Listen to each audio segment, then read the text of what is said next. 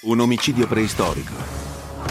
Un assassinio dell'età della pietra scoperto dopo 5.000 anni. Le indagini hanno inizio ora. I ricercatori riaprono un caso di migliaia di anni fa e scoprono nuove prove di violenza preistorica e nuove ferite. L'analisi post-mortem e il sangue sulle armi raccontano la storia di un assassino e di un combattimento mortale. Dopo tanto tempo, che cosa possono dirci? La scena del crimine, l'arma del delitto e l'autopsia. 50 secoli dopo il fatto, si aprono le indagini sul caso dell'uomo dei ghiacci.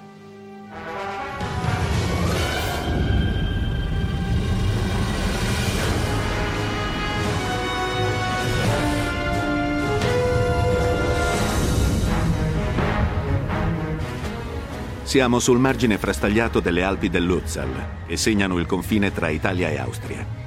Qui, nel 1991, fu trovato un cadavere mummificato di 5.000 anni prima. Fu chiamato Ötzi, l'uomo dei ghiacci. Per i ricercatori fu un collegamento con l'età della pietra, ma anche un mistero. Svelare quel mistero spetta al medico legale Edward Egerter, nel corso degli anni è diventato un'ossessione. Dopo la sua scoperta, nel 1991, i ricercatori credevano che l'uomo dei ghiacci fosse morto di morte naturale. Per esempio, alcuni pensavano che fosse morto di ipotermia, di assideramento. Molti pensavano che Ötzi fosse crollato per la stanchezza, altri lo credevano annegato. Ma tutti erano convinti che fosse solo.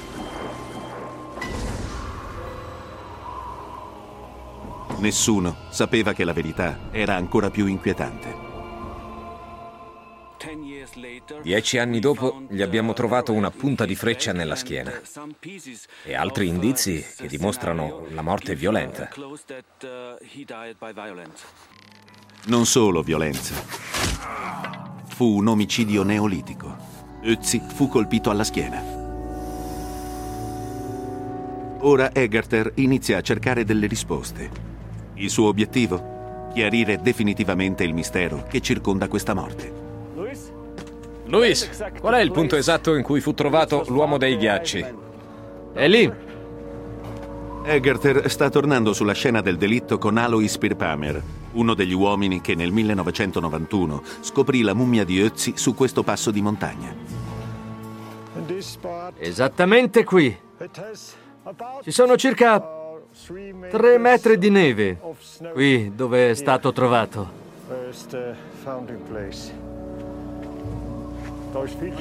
Quel giorno, Pirpamer vide il corpo prono nel ghiaccio. Ma come mostra Egerter, qualcosa lo teneva bloccato lì. Guardammo sotto l'acqua. Aveva in mano un coltello di pietra. Un coltello in mano. È come dice Pirpamer.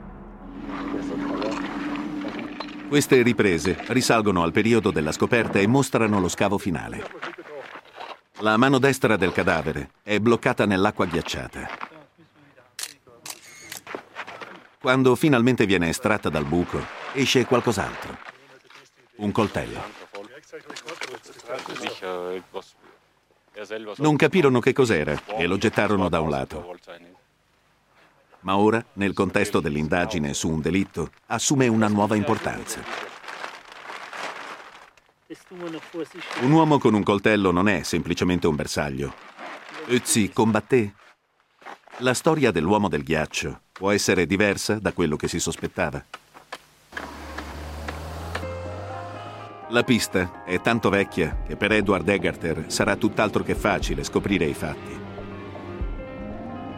Per capire il possibile significato di questa nuova informazione, torna al luogo in cui ha passato gli ultimi cinque anni, il Museo di Bolzano. Lì emerge un frammento del passato.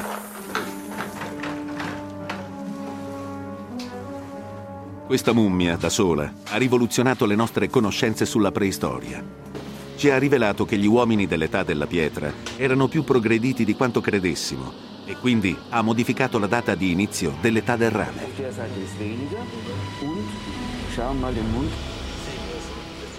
Naturalmente ha affascinato i ricercatori come esemplare scientifico, ma finora non come vittima di un omicidio che tenta di raccontare la sua morte dall'aldilà.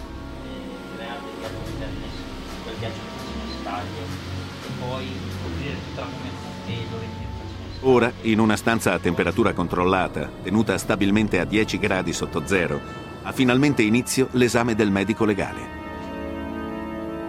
Egerter affronta subito la mano destra, quella del coltello.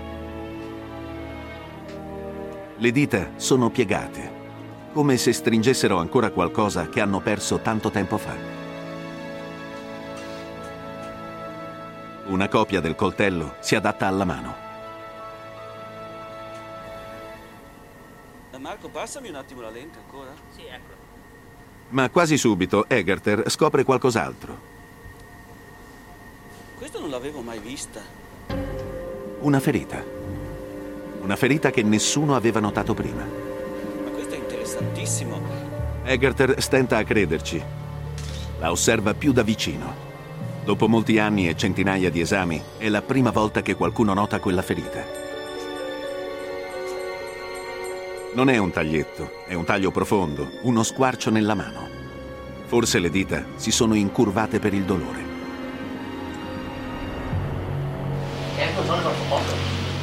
I raggi X rivelano la profondità della ferita. È un'incisione lunga e diritta che attraversa il tessuto soffice tra pollice e indice. Poi attraversa il muscolo e arriva fino all'osso. Egerter stava cercando risposte e ora ha un nuovo mistero da risolvere. È una scoperta incredibile. Questo significa che Ötzi morì in modo molto diverso da come pensavamo. Emerge un nuovo scenario. Non ci fu solo la freccia, ma un violento confronto. È la prima prova di un combattimento preistorico scritta direttamente nella carne.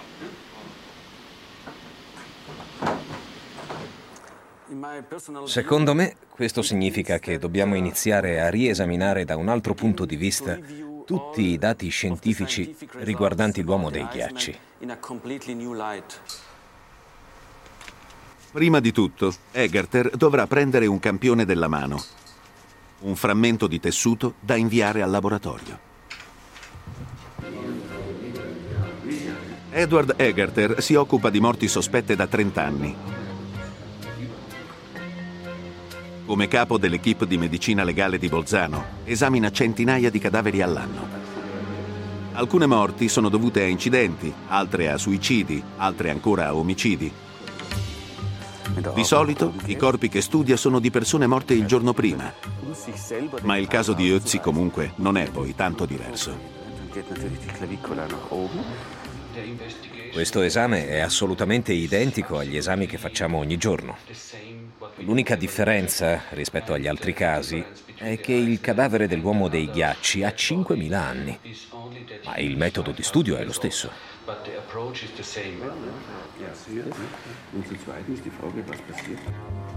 Per i medici legali, una delle prime domande è che cosa ha inflitto la ferita? In questo caso è stata un'arma non molto diversa da quella di Ötzi. Un coltello dell'età della pietra, lungo 13 cm, con la lama di selce dal bordo seghettato. Un'arma da caccia, da usare sugli animali, non sugli esseri umani. L'archeologo sperimentale Harm Paulsen è un esperto in armi dell'età della pietra. Il suo coltello aveva un'impugnatura un po' più piccola, ma è più o meno della stessa lunghezza. Comunque, non è un coltello fatto per uccidere persone e non lo avrebbe fatto così.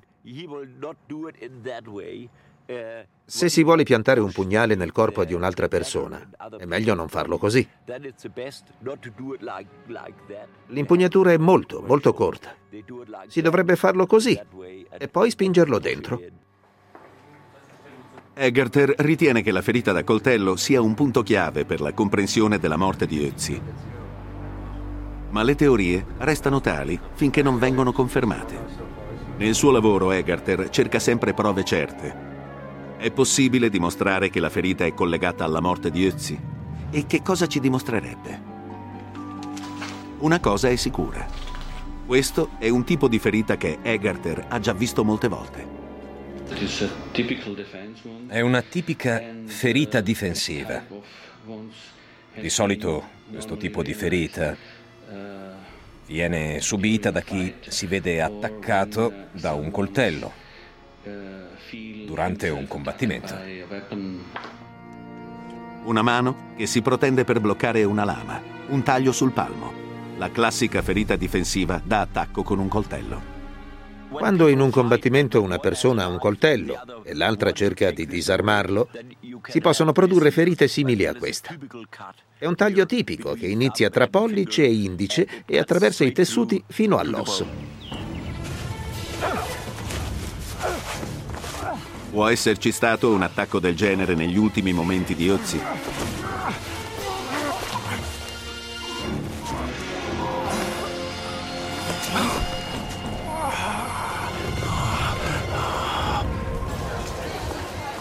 Il dottor Tom Loy viene convocato a Bolzano per vedere che cosa possono rivelare le armi. Loy è un archeologo molecolare, un esperto in DNA antico. Se c'è stato un combattimento, devono esserci indizi sulle armi. Sotto gli occhi nervosi del direttore del museo, i manufatti lasciano la loro teca di vetro per la prima volta da diversi anni. Perché non iniziamo dalle aste delle frecce? Prenderò campioni da dietro quella piccola sporgenza. Va bene. Loy si concentra sulle aste delle frecce. Le ha esaminate nel 91, ma non stava cercando sangue umano. Non sa se lo troverà. Ehi, qui c'è moltissimo sangue. Aderisce a tutte le fibre. Come brilla. Sì, molto riflettente, uno strato spesso. È interessante. Cellule sanguigne, in gran quantità. Hanno 5.000 anni. Fantastico. Continua a trovare sangue sui manufatti. Globuli rossi proprio qui al centro. Sto cercando di metterli bene a fuoco. Uno, due, tre, quattro, cinque globuli rossi. Qui c'è sangue, quindi. È una notevole scoperta. La prima conferma dei sospetti di Egarter sul combattimento. Ma a chi apparteneva questo sangue? E che cosa significa esattamente? Ne prendo ancora un po'. Loy avrà i risultati entro qualche settimana. La prima cosa da fare se si trovano particelle di sangue umano è confrontarle e vedere se sono della stessa persona o di più persone. L'unico modo per saperlo è l'analisi del DNA. Se è un omicidio, può aiutare a risolverlo. Sangue sui manufatti. Una ferita sulla mano dell'uomo dei ghiacci. Per Egarter il caso è diventato molto più complicato e molto più interessante. Va tutto bene. Ora dobbiamo studiare la scena del crimine. Ci sono molti problemi da risolvere.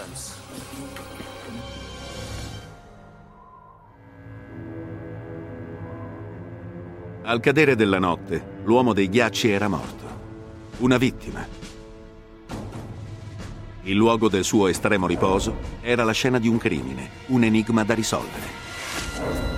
Che cosa ci può raccontare questo scenario? Un cadavere in una cavità rocciosa su un passo di montagna. Quasi 5 metri più a destra, uno zaino e un'ascia. Al di sotto e in verticale, un arco non completato. Sul terreno lì attorno, una faretra con due frecce e una dozzina di aste.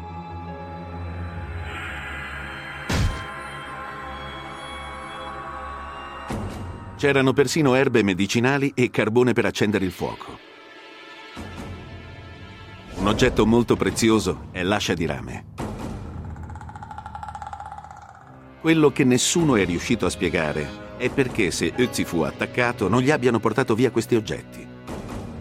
Esistono due ipotesi su che cosa accadde all'uomo dei ghiacci. Forse semplicemente sfuggì ai suoi nemici, usando la sua conoscenza del territorio per nascondersi tra ombre e crepacci. Non era una situazione normale. Non si sdraiò perché era stanco. Era nei guai e scappò. E alla fine i nemici non riuscirono a trovarlo perché altrimenti gli avrebbero portato via almeno una parte del suo equipaggiamento. Quegli attrezzi erano molto preziosi a quei tempi.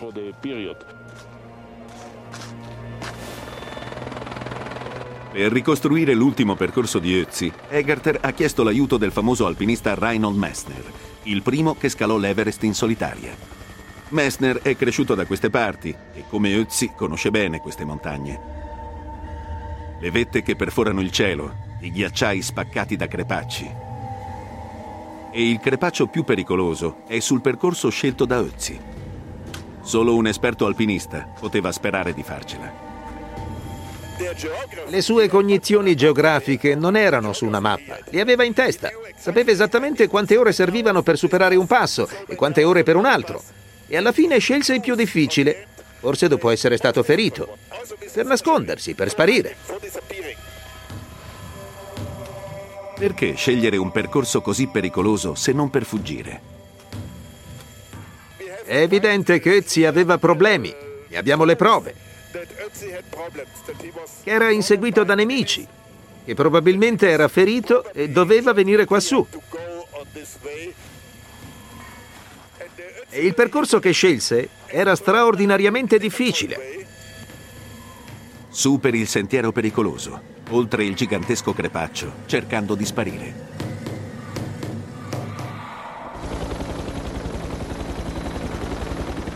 Per dare un'occhiata più da vicino, Egerter e Messner atterrano nel punto in cui è morto Ötzi, sul passo chiamato Tisenjoch. Vogliono vedere con i loro occhi che cosa lo spinse qui.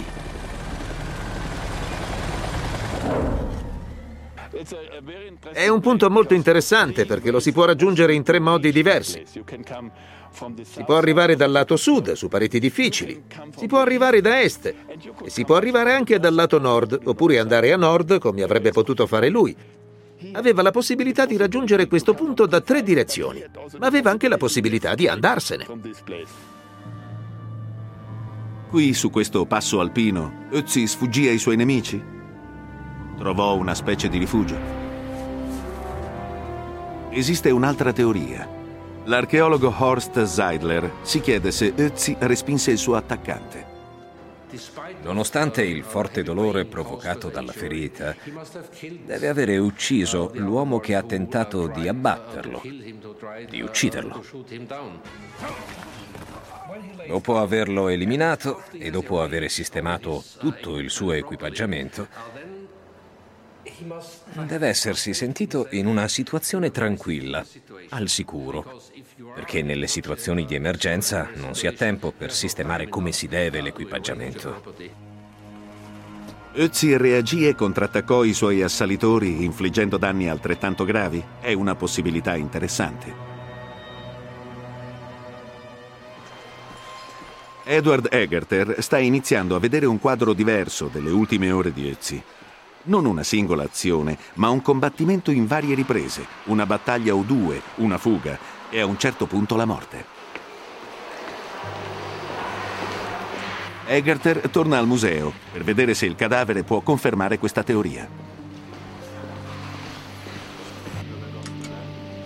Lui e il radiologo, il dottor Paul Gostner, iniziano un esame accuratissimo centimetro per centimetro. Notano improvvisamente che il taglio alla mano destra è solo l'inizio. Nel corpo nodoso di Ötzi ci sono altre ferite che nessuno aveva mai notato. Un taglio profondo anche nella mano sinistra, un altro nell'avambraccio destro e nella parte sinistra del torso tre ferite.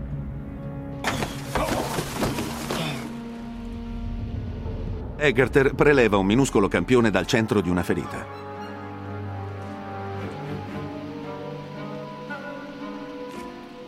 Ci sono tracce di materiale scuro. Potrebbe essere sangue secco. Vista la quantità di ferite, la teoria della battaglia acquista credibilità. Ma è necessario esaminare anche questi campioni per controllare se l'uomo del ghiaccio era ancora vivo quando fu ferito. Per scoprirlo, Egerter chiama il dottor Andreas Nerlich, un esperto di DNA antico. Nei laboratori dell'ospedale di Bolzano, Nerlich esamina il tessuto e inizia il test del pigmento blu. Ogni volta che c'è una ferita, nella parte più profonda della carne inizia il processo di guarigione. Minuscole cellule chiamate macrofagi si nutrono del sangue e l'emoglobina viene convertita in emosiderina, un pigmento blu, che è esattamente quello che trovano. L'emorragia si è verificata quando l'uomo era ancora vivo. Possiamo anche affermare che sono passati due o tre giorni tra il taglio e la morte della persona. Ora Egerter e Nerlich hanno una prova certa del fatto che la ferita fu inferta prima della morte di Ötzi. Il taglio non guarì mai. Ora penso che abbiamo trovato la prova definitiva del fatto che la mano destra fu ferita prima della morte. E non solo la mano destra. Anche il braccio destro e la schiena furono feriti quando Ötzi era ancora vivo.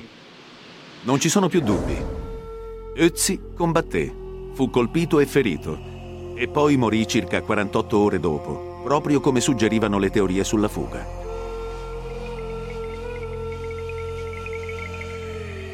L'ultimo combattimento di Ötzi non è più una congettura, ma un dato di fatto. Ora Egerter deve scoprire come fu ucciso Ötzi e da chi. Non dovrebbe sorprenderci la nuova conferma sul combattimento finale di Ötzi. Dopotutto la violenza era normale a quei tempi. Tempi di scontri e conflitti e guerre vere e proprie. Forse fu un'era più simile alla nostra di quanto credessimo. Nel periodo neolitico di Ötzi ci fu un'intensificazione della violenza per motivi molto specifici.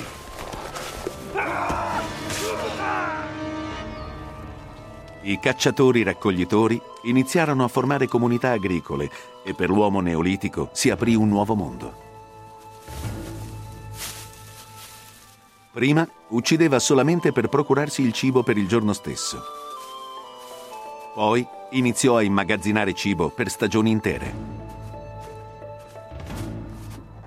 Alcuni immagazzinavano più di altri e questo fece nascere invidie, scontri, persino guerre. Non erano più scaramucce. Le tecniche di combattimento stavano iniziando a cambiare. Meno risse e lotte a mani nude e più armi. Coltelli, asce, lance. Stava cominciando la prima corsa agli armamenti. Egerter sta scoprendo che Ötzi ha ferite provocate da tutti i tipi di armi. Quale gli inflisse il colpo mortale? Il medico legale sa da molto tempo della freccia nella schiena. Fu questa a uccidere Ötzi, ma non immediatamente. Si fermò a poca distanza dal cuore e dai polmoni, recise un'importante arteria e provocò una lenta morte per emorragia, 48 ore dopo. È questa dunque l'arma del delitto.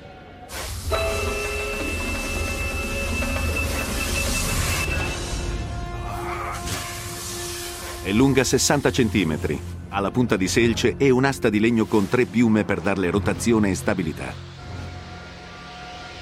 La punta è affusolata per aumentare la potenza. Quindi Egerter sa quale fu la causa della morte, ma non ha ancora ricostruito esattamente la dinamica. In una valle non lontana dal punto in cui fu trovato Ötzi, Egerter e gli archeologi Harm Paulsen, Anna Pedrotti e Vittorio Brizzi praticano un po' di archeologia sperimentale. Ecco qui ci siamo. Stanno tentando di ricreare ciò che accadde a Ötzi con copie perfette dell'arco e della freccia che lo uccisero. Fantastico, è stupendo. Sarebbe perfetto. Paulsen fa dei segni sull'asta per misurare la profondità di penetrazione. La freccia entrò nella schiena di Ötzi per 3 centimetri. Questo esperimento gli aiuterà a capire esattamente quanto era lontano l'assassino quando scagliò il colpo fatale. Sì, è una spalla. Ottimo. Allora va infilzato. Va infilzato qui. Ecco. Al posto di Ötzi, un pezzo di maiale. Sì, benissimo. Forse questa parte qui, questa parte. Va bene, sì, ottimo. E poi dovremmo metterci sopra la pelle. Per maggiore precisione, è coperto da una pelle di capra, non molto diversa da quella dell'uomo dei ghiacci. Ecco, appesa così.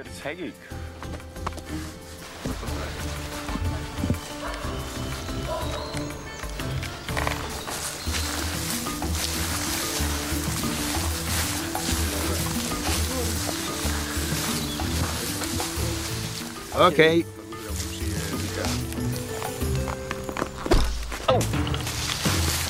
Vado a recuperarla? Sì, è laggiù. Il primo colpo, è normale. Bene, riproviamo. Sì. Bene. Non può essere stato un colpo ravvicinato. Avrebbe trapassato Ezzi. Fantastico, splendido. Vedete qui? Qui la freccia ha penetrato uno strato molto spesso e ha toccato le costole. E forse la punta... Sì. No, la punta non è danneggiata. È lì? No, sì, un po'. Era da 10 metri. Ora proveremo da 20 metri e poi da 30. E dopo vedremo. Ok?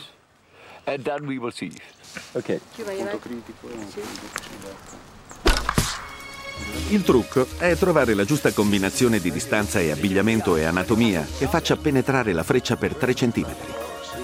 Sono 10 centimetri. 10 cm, molto più in profondità della freccia che colpì Ezzi. Riproveranno da una distanza maggiore. Oh. Hilfe. Possiamo usarla di nuovo. Ok? Sì, ok. Ah, das Holz. Hanno trovato la distanza giusta.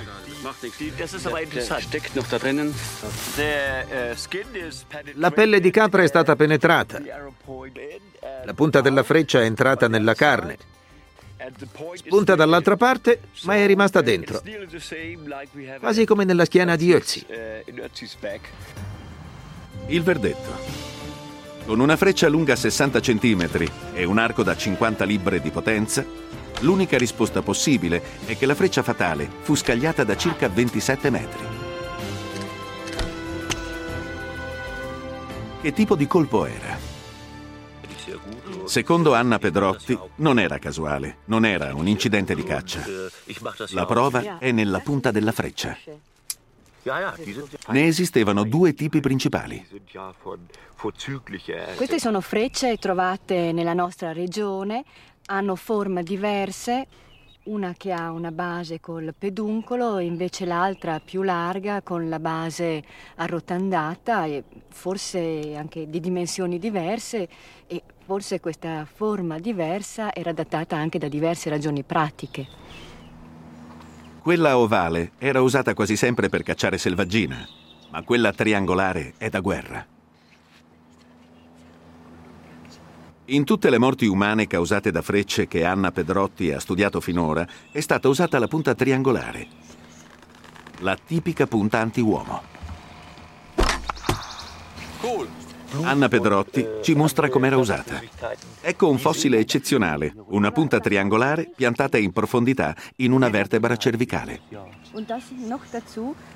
Questa è una vertebra di un uomo che è stato colpito da una punta di freccia circa 5.000 anni fa e simili testimonianze di morte violenta sono note praticamente in tutta Europa ed è effettivamente simile a quella che è stata trovata nella spalla dell'uomo dei ghiacci. Anche questa, come la freccia che uccise l'uomo dei ghiacci, non fu scagliata per errore. Non credo si tratti di un incidente di caccia, il colpo è troppo perfetto, si vede chiaramente che il nemico mirava al cuore. Un omicidio premeditato, l'opera di un assassino. L'indagine per scoprire chi era sta per cambiare direzione.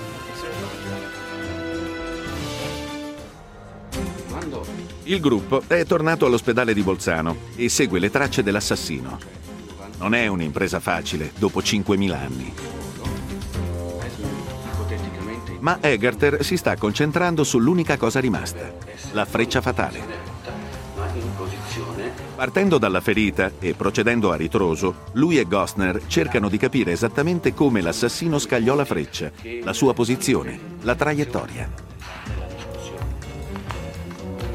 Che cosa concludono? Sì, sappiamo per certo che l'angolo della traiettoria era di 25 gradi verso l'alto. E in secondo luogo, il colpo veniva dal lato sinistro. Questo è importante perché sappiamo che il cacciatore, l'assassino, era dietro a sinistra rispetto all'uomo dei ghiacci e non dietro a destra.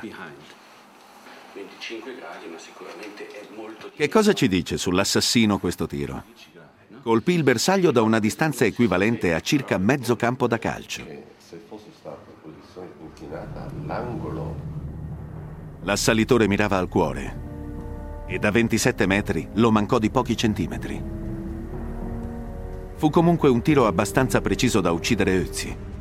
Non fu solo un buon tiro, fu un tiro eccezionale in condizioni difficili. Questo è un campione regionale italiano. Qua è andata? Eh sì, a sinistra. Usa frecce superleggere di fibra di carbonio. L'arco è modernissimo, con uno stabilizzatore, un sistema di pesi finemente calibrato e un mirino d'acciaio inox. E non ci riesce facilmente. Più in alto, a 27 metri di distanza e con i venti di montagna, non era un bersaglio facile. E l'uomo dei ghiacci era in movimento. Il tiro stesso ci descrive il suo autore. Un cacciatore, un guerriero, per cui l'arco era un'estensione del corpo. Ed è probabile che fosse un uomo. La potenza dell'arco deve essere stata superiore alle 50 libbre, eccessiva per la maggior parte delle donne del Neolitico. L'indizio più convincente sull'assassino appare in una stanza dell'ospedale di Bolzano, dove è conservata una nuova serie di scansioni tomografiche. oblique. Io direi che... Beh, eh? Si vede perfettamente. no? Questa. Si vede perfettamente praticamente. Sul monitor di un computer emerge in tre dimensioni la punta della freccia ancora nella schiena di Ötzi. Nella, spalla è? sinistra. Anche su uno schermo piatto, Pedrotti e Gostner possono distinguere l'indizio importante, la forma della punta e il peduncolo alla base.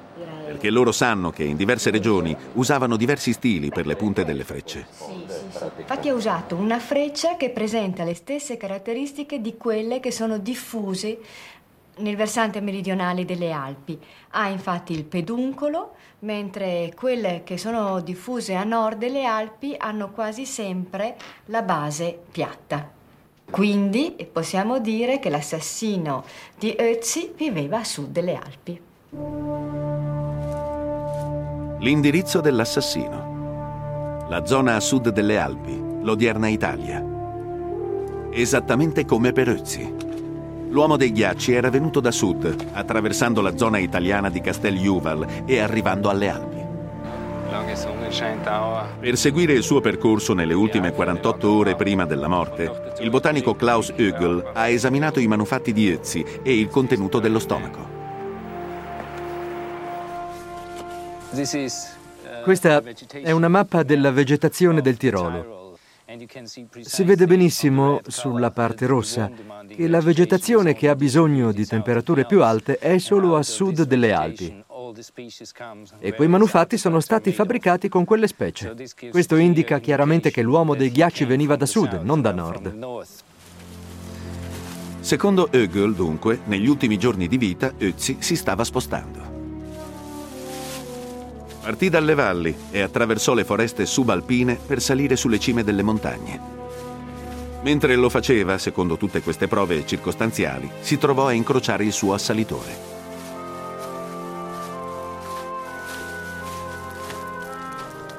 Il che fa nascere un'interessante ipotesi. È possibile che Ötzi conoscesse il suo assassino? È possibile che un conflitto in un villaggio del Neolitico abbia portato a questa tragica fine. Dissanguato ed esausto, finì per crollare. La sua fine fu scritta con il sangue. Ma 5.000 anni dopo, quel sangue avrebbe portato a un nuovo inizio. Nelle indagini sull'uccisione di Ötzi, l'archeologo molecolare Tom Loy sta iniziando a trovare nuovi risultati. Ha controllato le punte triangolari delle frecce nella faretra di Ötzi.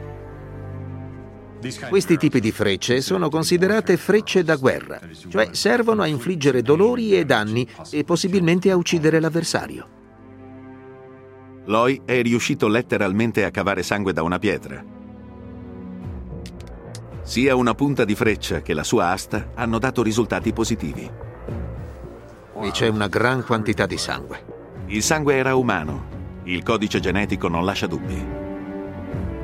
Ora si dedica al mantello di Ötzi. Le strisce di varie pelli sono cucite insieme. Ovviamente il passare dei millenni l'ha ridotto a brandelli, ma Loi decide di effettuare un nuovo test. Spera di trovare sangue anche lì. Le tracce di un conflitto preistorico. Se sangue diventa verde. La reazione chimica viene misurata con una striscia reattiva. Bastano due minuti.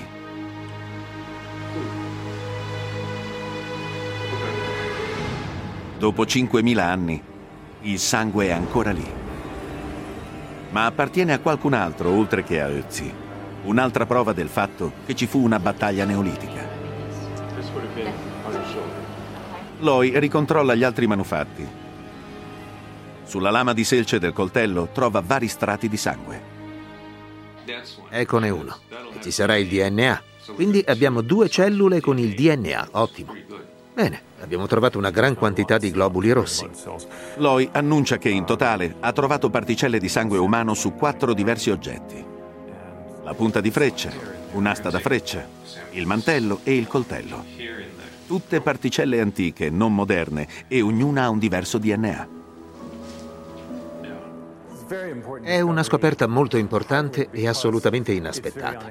Sono molto sorpreso e molto contento. Loi pensa che l'uomo dei ghiacci avesse addosso il sangue di quattro diverse persone. È il risultato di vari combattimenti nel corso degli anni o di un'unica serie. Forse non lo sapremo mai. Almeno una cosa è certa comunque. Chiaramente Ötzi fu coinvolto in più di un confronto violento. Alla fine venne ucciso, ma portò con sé il sangue di altri uomini.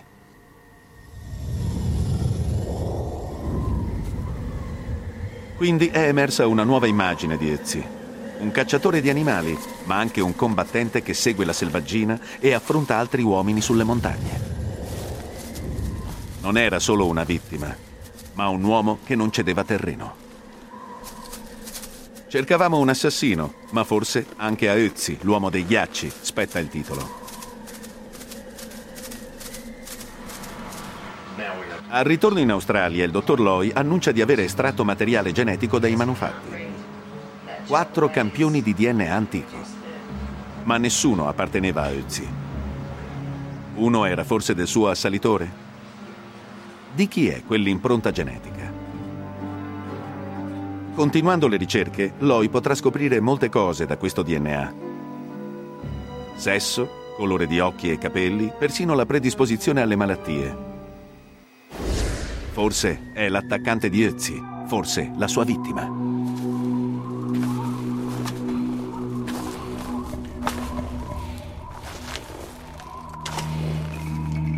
Al di là delle congetture, comunque, sappiamo alcune cose certe sulla persona che inseguì Ötzi anche dopo tutti questi anni.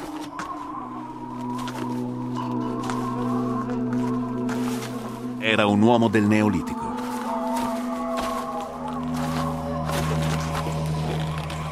Così abile da colpire un bersaglio in movimento da 27 metri di distanza, così spietato da colpirlo alle spalle. Un cacciatore o un guerriero che veniva dal sud delle Alpi, dall'attuale Italia, che inseguì il suo bersaglio per le montagne.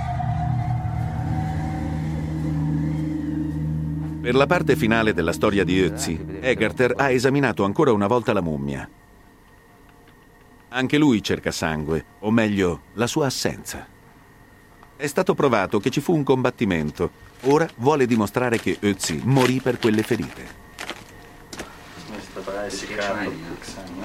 Non può eseguire un'autopsia, ma ha un endoscopio e una minuscola apertura nel petto, residuo di esami precedenti. Allora, adesso il petto è aperto. Si vede il buco scuro. L'apertura è grande a sufficienza.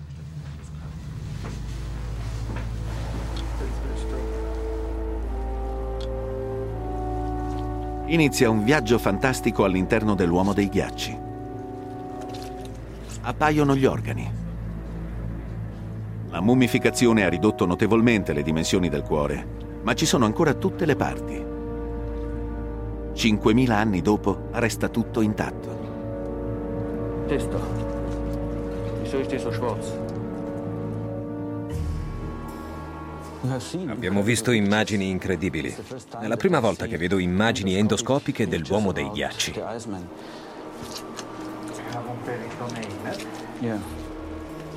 L'unica cosa che non trovano è il sangue, come Egerter sospettava. Per la nostra indagine sulla causa della morte dell'uomo dei ghiacci, abbiamo visto che le cavità del petto non contengono sangue. Probabilmente ha perso molto sangue, ma non nei polmoni e non nella cassa toracica.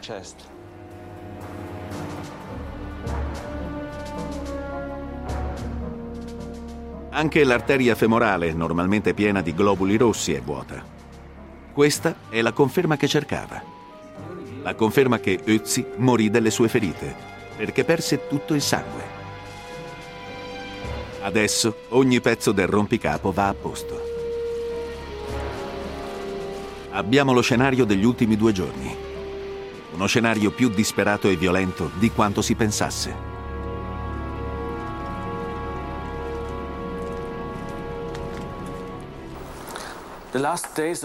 Probabilmente gli ultimi giorni di vita dell'uomo dei ghiacci furono davvero terribili.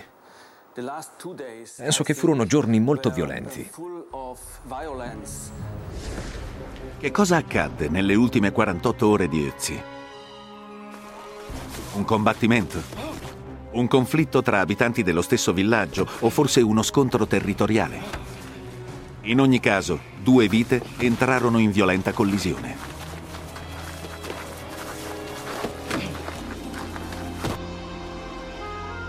Ötzi fuggì sulle montagne. Inseguito da un cacciatore. Il colpo giunse a pochi centimetri dal cuore.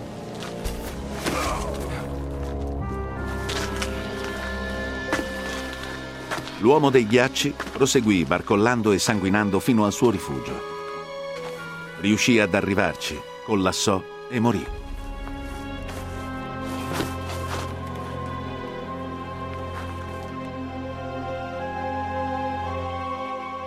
L'ironia finale della storia di Ötzi è che le ultime gocce di sangue che lasciarono il suo corpo portarono via con sé i microbi che altrimenti l'avrebbero decomposto. E quindi, alla fine, l'emorragia che gli tolse la vita ne ha permesso la conservazione. Ciò che uccise l'uomo dei ghiacci diede vita eterna al suo corpo.